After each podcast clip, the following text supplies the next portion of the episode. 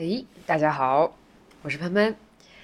你可能会注意哈，今天嘿，这个题目叫做“我为什么这么喜欢一个人待着”。然后孟老师也确实不在，这一期就我跟大家。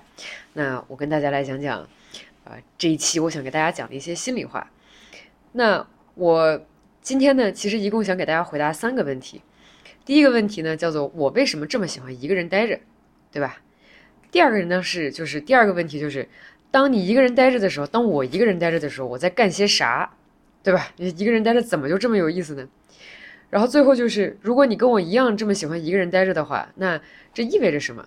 对吧？有哪些事情是你可以考虑、可以做、可以思考的？首先，我为什么这么喜欢一个人待着？在若干年前工作的时候呢，当时我做了一个，呃，就是工作要求的一个测试。这个测试呢，名字叫做 Myers Briggs。那这个 Myers Briggs 呢，无非就是用四个字母。来表示你这个人性格的一个趋向，呃，其中呢，这个可能，呃，这个我呢，当时做出来的一个结果呢，我就不分享更多的结果了哈，给大家留一点悬念。但是其中在第一个部分，这个字母有 E 和 I 的分别，这个 E 呢就是 extroverted，就是外向型，然后 I 呢就是就是 introverted，内向型。而当时做完了那个结果呢，我并不是一个明显的内向型或者是一个外向型，我是百分之五十一外向加百分之四十九内向。哎，这百分之二差在了什么地方呢？我来说一下，就是说我呢是一个，但凡这个地方人太多了，我就非常不想讲话；但如果这个地方只有两个人的话，我就非常有一种冲动要用我的语言把所有的这些尴尬填满的一个人。我不知道你跟我是不是一样的人？那我呢就是一个可盐可甜的人吧？我觉得可能 E 和 I 我都是完全可以胜任的。那。当时呢，这个结果其实并不是非常的全面。直到呢最近，我做了另外一个，就是因工作需求哈，我又做了一个另外的一个测试。这个测试的名字叫做，呃，叫做 Clifton Strengths Finder。然后它的中文名哈，其实我不太知道全称，应该叫盖洛普的一个，呃，三十四个才干的一个测试。你看这个一天到晚做一些花里胡哨的测试，干些什么呢？呃，这个测试当中呢，呃，大概是把这个人的。就是总结出来了，所有人可能都会具有在工作当中能应用到的三十四个才干。他又把这三十四个才干呢给切割成了四个维度。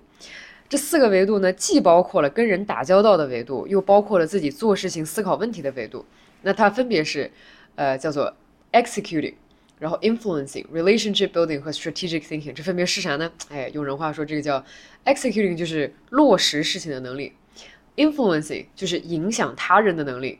，relationship 就是跟别人建立关系，可能更说的是不是一个群体，而是说一对一，对吧？你怎么样影响你周围的这个人？然后最后呢，这个 strategic thinking 我就说白了，就是咱最近最火的这个词叫什么？战略性思维，或者是跟思维相关的所有的这些议题。后来呢，这个非常巧哈，三十四个才干当中，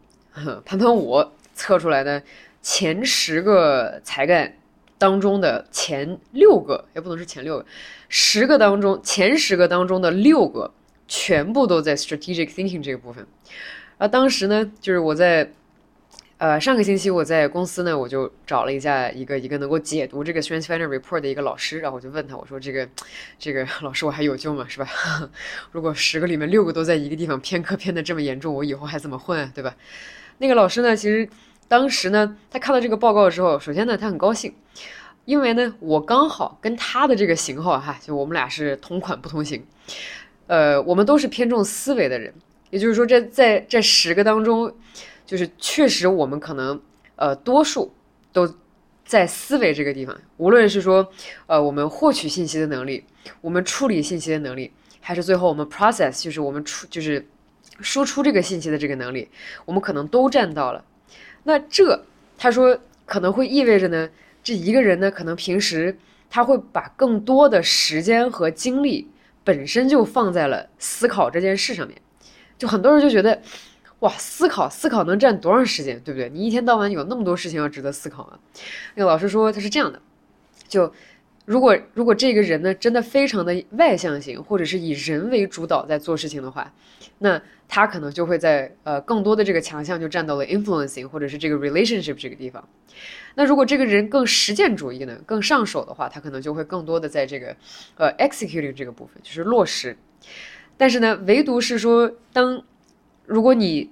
看待世界、整理身边这个整合世界信息的方式都是思考的话，那你认知世界的这个方式，可能就更多的是全部都在脑子里发生，而不是说我要去到一个什么地方，我要做一个什么事情，可能更多的全都是在你的脑子里发生。好，这一下就解读了我很多的问题。他说，你呢，很可能。每天要单独的去留下时间来思考问题，因为你觉得脑子里面可能一大堆事情就是不能出来。你可能非常喜欢信息的大量输入以及信息的大量输出，因为你觉得所有的这一切经过了你脑子这么一波猛如虎的处理之后呢，你就会有一种透彻和清爽的感觉。我想说，哇，这描述的这不就是我吗？这就是我本人。所以呢，我跟老师的这一番谈话呢，终于能够解释明白，就我除了内向和外向不明朗之外的话呢，我为什么真的这么喜欢一个人待着，就是因为我需要给我自己留时间，让我去处理所有的我。当天或者是我近期获得的这些信息，而且我一直说实在话，不停的在找合适的工具也好，还是 App 也好，来帮我去更高效的整合我周围信息这个东西。你看，全部都是在个人的这个小习惯当中哈。我平时我手机上一个游戏都没有，我真的是一个游戏都没有。然后所有的这些我平时会下载的这些东西，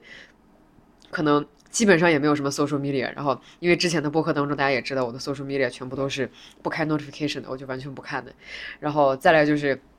这个可能唯一的一个我会主动下的就是我的 productivity tool，就是我来管理所有信息的这些东西。哇，这么一说，我真的发现被这个老师看透了呀！怎么办？好，那到这儿呢？你看，咱前几分钟已经基本上解密了我为什么这么喜欢一个人待着。那大家如果也对自己到底是一个什么样类型，尤其是在工作上哈，或者是自己具备什么样强项和才干的话，我我觉得完全可以去试一下这个盖洛普的这个 Strength Finder，呃。可以非常迅速的让大家起码知道，在自己认知范围之内，你工作的状态是一个什么样子的。那我很喜欢想事情，但是这个老师其实当时在跟我讲的时候，他也给我指出了一个问题啊。他说，像思维主导的这一型人呢，他可能平时想问题真的非常的多，而且非常的占时间。他可能从早到晚，就是一直不停的在获取信息，然后在想事情。但是你以为？你可能工作当中最受影响、最受伤害的，可能会是你的短板，就是你什么都没有的那一个那一个维度。比如说，就我这短板就是 influencing，因为就确实特别少哈，基本上没有任何的数字比较高的这样的一个格子。但是你错了，其实有的时候经常会在工作当中，包括生活当中，最容易让你产生失落感或挫败感的是你强项的这个部分。因为呢，我呢。呃，排前几的的这个这个数字里面哈，其实就包括了什么 strategic ideation 和 futuristic，其实都是非常这种所谓 forward looking，就是非常向前看，非常要速度，然后非常迅速的，然后关关于未来的这一些呃这一些性质，这些才干。但是如果有任何人他的节奏和内容和速度如果跟不上我的话，我就会觉得很纠结。这个人可能也会觉得很纠结。那可能在日常生活当中，我就要注意。就是我到底是不是因为这个事情，在就是伤害我周围的人？哇，这说的有点重，但是我我觉得我可以再多关注一下。好的，那到这儿的话呢，我们就明白了我为什么这么喜欢一个人待着，就是因为我花了大量时间跟自己 待着。这话说的好像真的是，呃，大量的时间在自己去研究信息、储存信息以及输出信息。那这一些事情都是需要能量的。那好，那这个时候你可能要就要问，那。自己待着，就是他能有多好玩，或者是多有意思呢？对吧？你是对吧？你看跟朋友在一起还是还是很好的，对不对？呃，就不要错意我哈。我的这个跟自己待着，不是说我就自闭了，或者是我一天到晚我就，那是另一个极端。哦，我认为呢，我是一个，如果把跟朋友的时间、跟家人的时间、跟同事的时间和跟我的时间做一个切割的话，那我可能跟自己的时间。要占到了一半以上，但是剩下的那些时间我会放在，比如说朋友、家人或者是同事身上，对吧？可能就排名并不分先后，但是我可能都会分一些。但是对我来说，最重要的这个时间就是跟我自己的时间。就比如说，在这个周中哈，就是如果我会先听我自己的这个想法，听我自己的安排。如果在这一天我真的特别想完成某本书，或者是看完某一个电影。或者是跟自己做一个什么事情，比如说我想出去逛一逛、溜达溜达，比如说像上一期我们讲过的这个 The Artist Date，那我会优先考虑这件事情，我会优先考虑自己，而不是优先去考虑我要跟别人去做这个事情。但是我周围的很多朋友在考虑这个问题的时候，他可能都会优先考虑，哎，我是不是要跟这个朋友或者是这个同事去做这个事情，而不是优先考虑我自己本身有什么样的诉求，想做什么事情。好，我们先把这个前提放在这儿。那一个人待着欢乐到底能有多多呢？哎，我来给你讲一下。这个首先哈，这个一个人待着，对吧？就是以思考作为乐趣的这样的一个人。呃，我呢。在我看来，哈，我思考平时我在想事情的时候，我一般都在想些什么事情。那首先，人呢其实有两个部分，呃，在思考的时候，他其实是为了去应和这两个部分。其中，思考的话，无非就是你的世界就会分成了一个理性思维的世界和一个感性思维的世界。那我呢，个人认为，哈，我我们再从一个正态分布的角度去看这个事情。那有的人可能就会非常喜欢只有理性思维。举个例子。比如说编程的很多工程师，对吧？这不是不是不是有意把这个群体拿出来，我只是举个例子哈，大家不要错意我。呃，比如说工程师呢，他可能平时在编程的时候，在他的眼中看来，具有理性思维的、具有数字美的、具有精确性的这些东西，就纯理性思维的这些东西，那是能够让他是能够填满他世界当中的一切的。那。像像这样人的话，就是举几个极端的例子，比如说 Alan Turing，对吧？图灵机的创作者。那像像这种老师这样的这种思维模式的人，在他看来的话，理性世界如果足够丰盈充实，那他就很开心，对吧？那就没有问题，就填满了。那么另外一种情况叫感性世界，他的他的感性思维模式，感性思维非常充沛、非常发达的人呢，他可能。可他可能是艺术家，比如说他可以画画，他可以做音乐，对吧？因为这个世界当中，在他眼中有一百万种 interpret 这种输出的方式，然后他呢会用一种极其富有感情、富有温度、有意思的，但并不一定符合这种理性模式的思维方式，然后来去解读一切，对吧？这是另外一个极端。然而在这两个极端之间的大部分的我们，其实理性世界、理性思维和感性思维其实都是有的。那平时呢，我觉得我们可能更多的是要找到一个我们理性思维和感性思维的一个配比，就好比说，有的朋友，对吧？他可能不一定是个工程师，但是他呢就非常喜欢这种理性思维居多的事情。就比如说，很多我的朋友他在咨询公司呀，或者是他在金融行业，或者是等等等等，或者是在保险行业，或者是这一天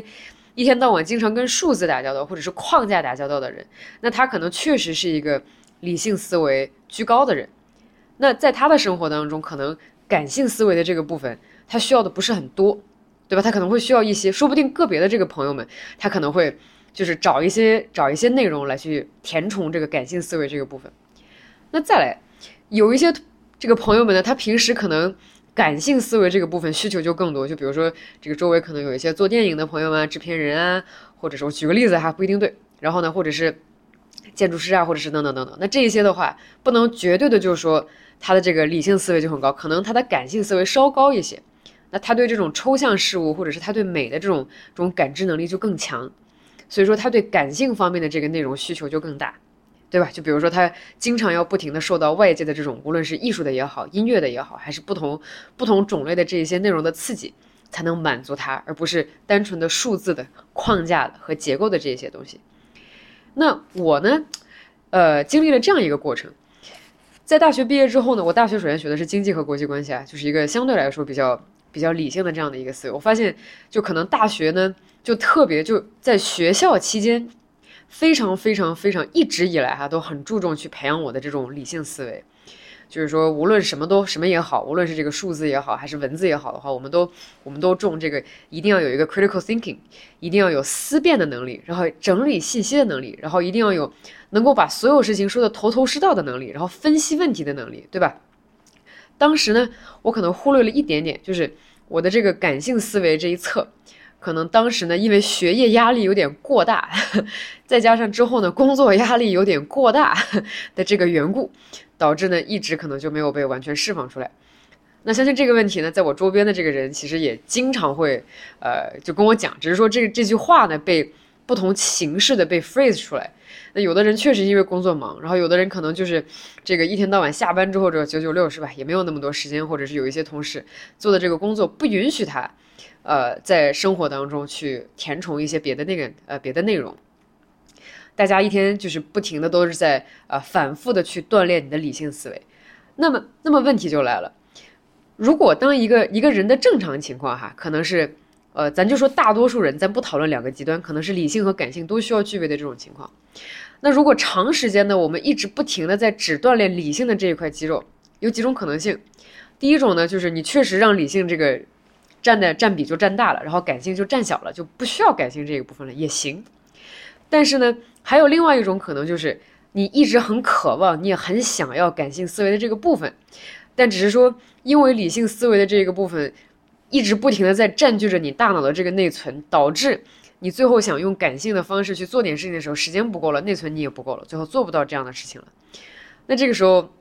怎么办呢？对吧？呃，这个这个时候我们的问题又来，就是一个人待着真的有那么有意思吗？其实有，为啥呢？我觉得作为一个现代人呢，真的是很难，时间根本就不够用。所以呢，我发现，在日常工作当中，当我已经不停的在使用我的理性思维去做我很多的事情的时候，我往往最向往的事情就是。能够让我的感性思维再恢复过来，就是找到以前那一种，我可以很投入的去看一本书，我可以很投入的去看一部电影，而且而且把所有的这些东西全部都串联起来，然后有丰富的情感，就是想哭的时候就哭，想笑的时候就笑，然后可以去非常完整的把电影或者是音乐或者是画中的这一些这一些内容，用我的语言、我的情感把它理解了，给叙述出来，我就很向往这些。那其实，在过去的这一年当中呢，我呢刚好也是因为特殊原因嘛，就因为去年这个这个调养身体还花了一些时间，然后我就发现，在这个调养身体的过程当中哈，就是时间呢可能稍微充裕了一点，这一下就不用那么那么高强度的工作了。那么随之而来的呢，就是我发现，在大量的阅读和这个无论是看电影也好，还是呃看画，或者是听音乐也好，或者是上网只是去找一些有意思的内容来激活我之后，我发现就感性世界的这个部分呢。就这个大脑就感觉被抢救回来了，然后就发现，哎，这个这个这么有意思。我以前看书没有这种感觉，我以前看书就觉得我只是单纯的在去摄取这个书上试图告诉我的这个信息，然后我会非常功利的去看一本书，我就想说这个书到底想跟我讲一个什么样的故事，它这个章节到底说了些什么？如果这个章节没有不够有意思的话，我可能下个章节都不会看了。大家不要学我，太功利的看书。但是当我充分的激活了我的这个感性思维的这个部分之后，我发现我看书看任何作品的方式跟以前大有不同。我呢，首先是可以理解，呃，更好的理解这个作者试图在字里行间传达的这些呃情感，包括有的时候我可能会看一下这个作者本身他在写这个书的时候可能是一个什么样的时候，他处在一个什么样的境况，然后最后导致他致使他写了这样的文字，然后给我们传递这样的一个信息。所以，我周围的很多原来的信息，因为感性思维被赋予了很多新的生命，这一点让我非常的欣慰。因为我从来都不觉得，就我本来以为我可能已经不具备这个东西了，但是没有想到我竟然可以，就是通过这种休假的方式，把我的这个感性思维再会抢救回来。好的，那么一个人待着呢，欢乐多多在哪儿？其实，这个有的时候呢，呃，大家可能确实时间非常非常的忙。呃，在每天都要操劳在工作和生活的这个这种形式当中，能给自己腾一点时间出来，真的是蛮奢侈的一件事情啊！确实哈，这我有体会。但是呢，我又觉得，在现代人。接下来要演进的这样的一个方向来讲，就是我们接下来的时间只可能会越来越紧凑，因为你生活当中无论是人也好，还是科技也好，需要占你的时间其实越来越多。那这个时候，可能作为一个人来说，你就更需要去呃认真的去回顾一下，或者是反思一下，看一下我到底要给我自己腾多少时间出来，我是不是应该先思考一下，我要不要做这个事情，以及。我要花多长时间去做这个事情，以及这个事情值不值得我做？这个这个事情做完了之后，对我自己成为一个更完整的人，有没有起到一些作用？因为呢，就是说一句简单的，就是我们每一个人，就是生下来做这么多事情，对不对？就是为什么要做这么多事情呢？为什么要当这么鸡娃？就是要要考这个成绩，就上这个学做？其实不是为了去，也许哈，也许不是为了，这是我自己的一点五毛钱的一点分析，可能并不一定是。我们要赚多少钱，或者是我们要做多少的事情，而更可能的原因，也许是我们希望通过这些事情，无限的逼近我们真实想做的我们那个自己。那在做自己的这个过程当中，当然是要做一些实验的，因为没有任何人一生出来就突然知道了我要做什么。然而现在这个社会呢，又比原始的这个社会，又比几百年前这个社会复杂了很多。我们有太多的选项可以去选，我们有太多的信息要去考量。但是当有太多的选项的时候，我们不可能每一个都尝试。有太多信息的时候，我们也不可能每一本书都读到，或者是每一条信息我们都去，我们都能够都能够扫一眼，或者是有所有所有所阅读，对吧？那尤其是在这样信息爆炸的情况下，那我们自己怎么样去优先处理？我们到底该做什么？到底该看什么样的书？然后到底有什么样的反思？到底该做一个什么样的人？似乎就变得就这个这个过程就变得更加的重要。我们到底怎么样去 filter，呃，为自己好的这些信息？然后以及我。是因为什么原因才想去关注、想去看这些信息的？这个首先哈，其实我特别喜欢一个人待着。大家不要以为就是我跟孟老师一一天到晚天天厮混在一起啊，其实不是这个样子。呃，我们其实日常工作呢都非常的忙，呃，然后呢，这个自己呢能节约出来一些事。首先，我们两个不会互相占据个人的独处的时间，我认为这个非常重要。就是他有他的时间，然后我也有我的时间。那么。我们各自的这一个时间，其实就是为了我们自己能够成长，就是留出的一个时间空档，对吧？那这个时间当中呢，我一般会，呃，真的是看我的心情，而且我。最近哈，也是最近一段时间，就是去年其实坚持了一段时间，但是可能没有坚持下去。最近这一段时间就开始，呃，为自己做一件事情，就是每天可能会有一段时间专门就是来个十分钟什么的做一下 meditation，那做一些冥想。那这些呢，就是现在冥想的资源这么多哈，大家就我我就不安利任何东西了。但是我觉得这是一个给自己，呃，一个高质量的一个。呃，思考的时间，然后以及跟自己 check 一下的时间，应该不是说思考的时间，就是说能够清空自己，然后能够让自己就是归位的这样的一个时间，非常的重要。大家也可以尝试一下，是不是可以试着去一个人待着？就有的人确实是干不来这个事情，因为有的人就是群居动物，这个没有办法。大家按照自己的喜好吧，看一看是不是可以整理一点时间出来，然后跟自己待着。好，那我呢，刚刚讲了，就是我是因为对感性，就是需要满足感性思维和理性思维的这样的一个需求。然后再加上本身最给我 energy 的事情，其实就是思考或者是跟自己待着本身，所以呢，我在这件事情当中发现了无限的乐趣。那如果听这期播客的你跟我一样的话呢，或者说如果你已经听到这儿了的话，那你可能会发现，呃，就是如果你呢，要么就是觉得，嗯，这个跟自己一个人待着确实是一件非常奇怪的事情，可能确实没有做过，没有关系。也可能有一些伙伴呢就觉得，哎，其实平时我确实是需要一些。跟自己独处的时间，呃，然后可能跟我比较类似，然后每天会 prioritize 自己跟自己待着的时间，那那这就最好了哈，那那这就好办了。那如果你跟我一样的话，我希望你能够坚持，而且希望呢，大家不要觉得就想说哦，因为我刚开始觉得我自己喜欢一个人待着的时候，我想说我怎么这么奇怪。然而上个星期跟这个呃跟我的这个 coach 聊过了之后，我就发现。嗯，可能我完全不是独立一个人的在做这个事情。我小的时候真的觉得自己好奇怪啊，就觉得老想一个人待着，就是非常也不能说不合群，我还是合群的。我很喜欢集体，然后我也很喜欢跟就是周围的各种不同的团体在一起，很棒哈，这个感觉就是跟人在一起。但是无论跟别人在一起有多开心，我都不可以把这个时间就是取代了我自己跟我一个人待着的这个时间哈，非常高质量的时间。那如果你非常喜欢自己思考，或者是自己平时没事想一些事情，那恭喜你，这个，呃，这真的是一个非常好的一个习惯。那同时呢，我觉得我的大部分，呃，个人的精神成长其实都来自于，呃，我跟我自己的这一些，无论是看书探索，还是自己思考，还是等等等等。那但是哈，一定要避免一个事情，呃，就是。就是有的时候呢，你自己可能一个人想东西想的太嗨了，你就忘了跟周围的人去讲说啊，这个事儿原来这个样子。你想了这些东西，一定一定一定哈，记得，就是尤其是跟你工作非常紧密的这一些人，或者是 for the loved ones，就是你爱的这一些人，有的时候呢，不能你自己一个人老是想一些这些事情。其实非常重要的也是你要让他们跟你一样，就是 be on the same page，就是能够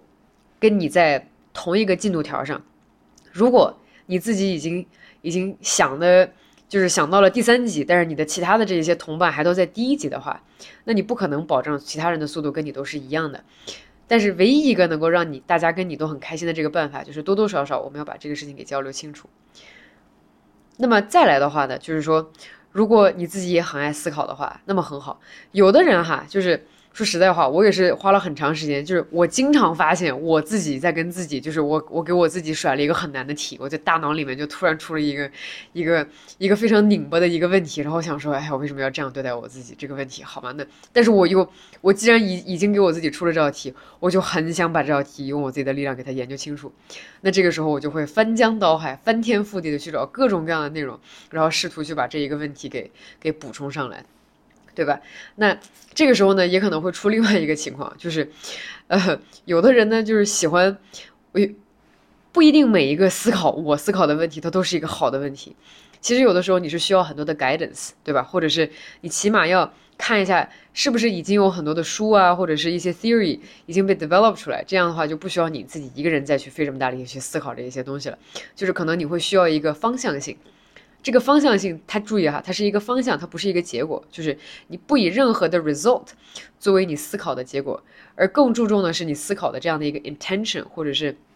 你思考的这个这个 direction，对吧？当你有了一个很好的一个，就是我认为这个 process 大概长成什么样子的时候，这个 intention 是什么的时候，我的我的意向大概是什么，这个时候再思考的话，可能会省力气很多。呃，因为呢，就是你的就你的这个思维就不会飞得到处都是乱七八糟。因为我之前呢，就是我的优点加上缺点，就很多人都投诉过这个事情，就是我是一个非常天马行空的人。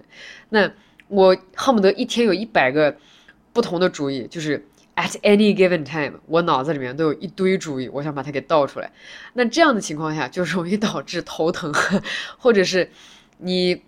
如果没有及时的去把这些问题进行一个梳理，或者是拎起来的话，那他可能就会乱七八糟的东西塞在你脑子里面待了很长时间。那可能更好的一个方式就是，我们能够就是把脑袋当中的东西，然后用一个。很协同的方式，然后这样一层一层一层，或者是一级一级台阶这样的思考下来，而不是，而不是要么就是天马行空、天花乱坠的这样思考，或者是就是一大坨东西，然后根本也理不清一个层次，这样的话一点好处都没有。所以说，可能要理清一下自己的这个思考的这个 intention，然后以及方向性是什么，而不是结果。好，那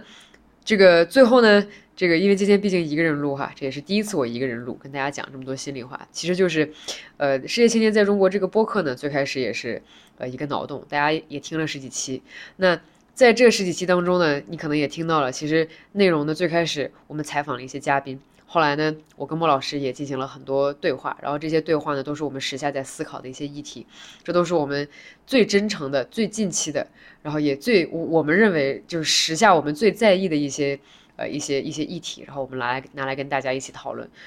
呃，然后呢，也非常感谢大家一直以来的陪伴。这个名字呀，可能确实起的当时利益有点小了，我不应该叫“世界青年在中国”的，但是现在已经有点后悔。但是呢，这个 RSS link 已经注册了，我想说那就算了吧。接下来的话呢，呃，希望大家可以留意一下，我们的所有内容其实都会针对着一句话，就叫做在探索世界的同时探索自己。所以，呃，我们大致会把内容。呃，放成这两个部分。但是，如果我们碰到了任何非常好的宝藏的嘉宾，希望跟大家分享的话，我们是一定会把这些嘉宾，呃，这个的内容给拿过来，把他请过来，然后跟大家好好的聊一聊。所以，也希望大家能够继续陪伴。呃，然后呢，就是在做这个播客的过程当中呢，我也发现，呃，我从来没有这么开心的去思考或者是做一些事情。有的时候呢，可能你脑子里面很多东西。最后只有说出来了，他才算理清了。所以也感谢大家给了我这样一个机会，能够，是吧？就是把脑子里的这些七七八八的想法全部都倒了出来，然后全部都梳理开来，然后跟大家分享。然后这是一件非常开心的事情。那么，如果接下来大家有任何的好的想法，或者是一些好的建议的话，或者是好的嘉宾觉得值得提名的话，也都欢迎呃大家留言给我们，或者是给我们写任何的 comments。至于说听友群这个事情，非常好。呃，实在是因为我跟莫老师平时工作都比较忙，呃，目前呢跟大家互动的形式可能还仅限于，呃，要么就是在播客的留言当中，一般互动的比较多，要么呢就是微博，大家大家也知道我的微博已经自二零一六年 用了大概没几天之后一直没有用，直到最近一段时间又重新开始用，也基本上都是在搞播客的这些话题。那反正如果大家想找到我们，我们是肯定都在的，因为我我也会经常看一下。但是如果你让我去花很多精力再去运营一个群的话，可能真的没有。呃，但是希望以后可能会有吧，也是一些心里话。呃，anyways，总之在做这个播客的过程当中呢，我感觉我成长了非常多。呃，然后也希望听这个播客的你，呃，也许你听出来了我们所有的这些用心和我们这些主题的一个一个进步。那如果你有任何建议的话，反正就哎，总而言之我就不啰嗦了，就给我们留言吧，就这样。好，那么今天呢，我们就录到这儿，感谢大家的收听，我们下期再见。